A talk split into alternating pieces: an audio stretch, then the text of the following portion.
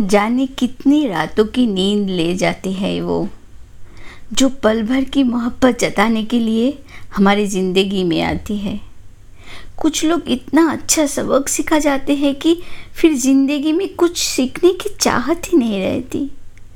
मत खोलो मेरी ज़िंदगी के किताब को, क्योंकि मेरा हर शख्स ने दिल दुखाया है।